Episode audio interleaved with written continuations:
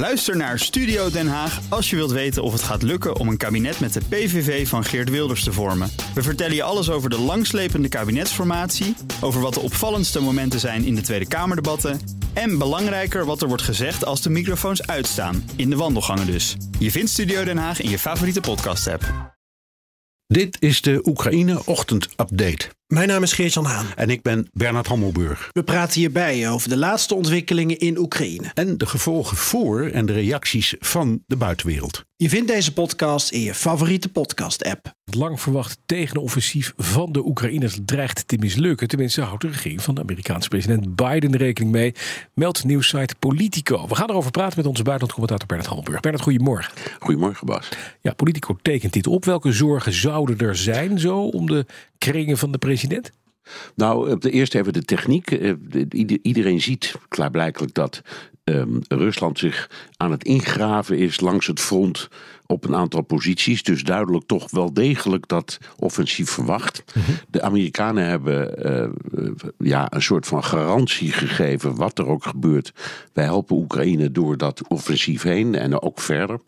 Maar eh, Biden krijgt steeds meer signalen van zijn eigen staf van we moeten er rekening mee houden dat het niet lukt.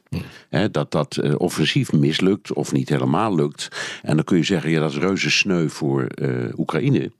Maar ehm, dat heeft in de binnenlandse politiek in Amerika nog wat gevolgen. Hè, want die steun die Biden tot nu toe steeds heeft gekregen, eigenlijk bij beide partijen, die dreigt in te zakken. En vooral aan de republikeinse kant.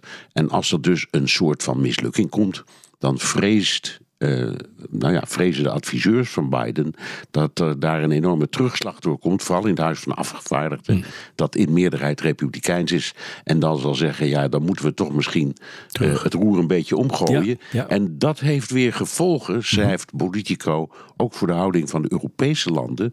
Want die zullen zeggen, ja, als Amerika begint terug te krabbelen, dan, moeten wij, toch meer gaan denken in de richting van bestandsonderhandelingen dan van het leveren van wapens. Dus um, een, een op zichzelf in een oorlog niet zo enorm uh, grote gebeurtenis als hoe nou precies een offensief verloopt, kan enorme gevolgen hebben. Ja, toch eventjes, eh, Bert, als ik mag, want we, kennen het al, hè, de Pentagon Papers die uitgelekt zijn. Uh, er komen nog steeds meer documenten in het, in het nieuws zou het ook nog zo kunnen zijn? Ik had er gisteren toevallig over met, uh, met Patrick Bolder, analist van het HCSS. Die zegt, ja, dit kan ook, hè, dat eerste dingetje wat we nu zien, het oversteken van het Jepper. Uh, en, en het feit dat we die Pentagon Papers hebben waaruit toch niet een heel positief beeld opklinkt dat het ook een afleidingsmanoeuvre kan zijn. Ook een, een, een, een, een zaak geconstrueerd om de Russen op verkeerd been te zetten. Ja, helemaal eens. Ook met Patrick, ehm, eh, dat, dat, dat klopt volledig. Mhm. Al deze berichten moet je altijd zien in het kader van strategie. En je weet, in een oorlog is, is communicatie is een onderdeel van je strategie. En ook wat je laat lekken dat kan ook deel uitmaken van de strategie. Dus dit wat sombere beeld dat de Amerikanen nu klaarblijkelijk laten lekken. Ja, dat kan ook weer tactiek zijn. Ja, het kan ook zijn dat ze denken: we hebben een plan of we weten wat meer waar de Oekraïners gaan toeslaan en we gaan ze wat extra hulp geven. Is allemaal mogelijk, ja. tuurlijk. Ja. Nou, even berichten die gisteren uitkwamen. En de Washington Post bericht weer over nieuwe stukken uit die Pentagon Papers. Kiev zou plannen hebben gehad voor een massale aanval op Moskou. Eh, maar inmiddels hebben de Oekraïners erop gereageerd en gezegd: Nou, dat we totaal niet. Ja, Zelensky zelf die zegt: Kan iemand mij uitleggen wat daar het voordeel van zou zijn? Ja. En uh, daar, daar heeft hij waarschijnlijk een punt. Um, omdat, ja, het, het, klinkt wel heel stoer, een aanval op Moskou. Maar het is een hele grote stad. Dus wat wou je nou precies aanvallen en wat bereik je daarmee? Mm uh, hooguit een enorme uitbarsting van terechte Russische woede. Hè, Die zich al, alleen maar tegen jezelf kan richten. En het heeft strategisch weinig zin. Wat strategisch nuttig zou zijn, is het gebied ten, ik maar zeggen, ten oosten van de Donbass, rondom de Krim, dat hele zeegebied, noem het allemaal maar op. Daar zit strategisch de winst. Dus daar zal het zich moeten afspelen. Hm. En het kan best zijn, dat is ook al een paar keer gebeurd, dat er dan net een uh, drone of een raket uh, van Oekraïnse kant net in, op Russisch grondgebied terechtkomt. Maar een aanval op Rusland is volgens mij niet hun bedoeling. En heeft ook geen enkele zin. Het levert niets op. Nee, precies. Eventjes nog naar die EU-buitenlandministers, want die ontmoeten elkaar in Brussel. Je zei het al eventjes, ja, straks is misschien het verhaal als de Amerikanen zich langzaam terugtrekken. Wat doet de EU dan? Gaan we dan inzetten op onderhandelingen? Gaat dan in precies die Donbass uh, en de Krim wellicht uh, uh, als onderhandelingsmateriaal ingevoerd worden? Maar zover zijn we nog niet. Ze komen vandaag bij elkaar in Brussel.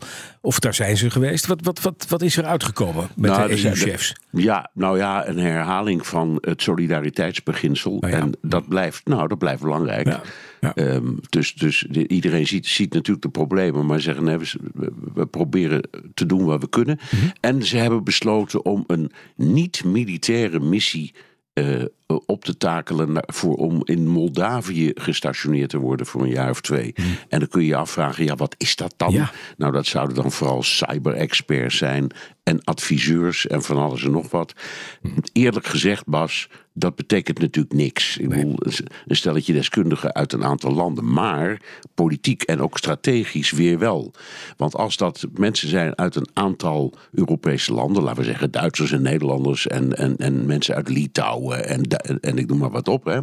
En er zou een aanval komen van Rusland op Moldavië, dan zou dat ook een aanval eh, worden op burgers uit al die landen Ja. van de EU. Ja. Waardoor in elk geval moreel of misschien zelfs wel juridisch het argument kan worden gebruikt van pas even, even op, jullie doen nu een aanval op de EU.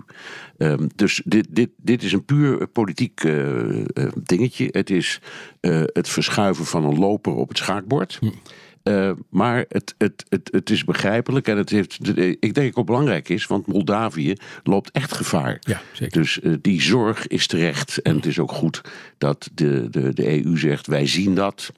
Ehm, en eh, we, komen niet met, we komen niet meteen met een, eh, met een mogelijk EU-lidmaatschap daarheen.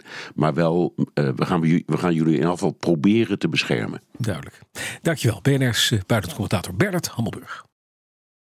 Ook Bas van Werven vind je in de BNR-app. Ja, je kunt live naar mij en Iwan luisteren tijdens de ochtendspits. Je krijgt een melding van Breaking News. En niet alleen onze podcast Ochtendnieuws, maar alle BNR-podcasts vind je in de app. Download nu de gratis BNR-app en blijf scherp.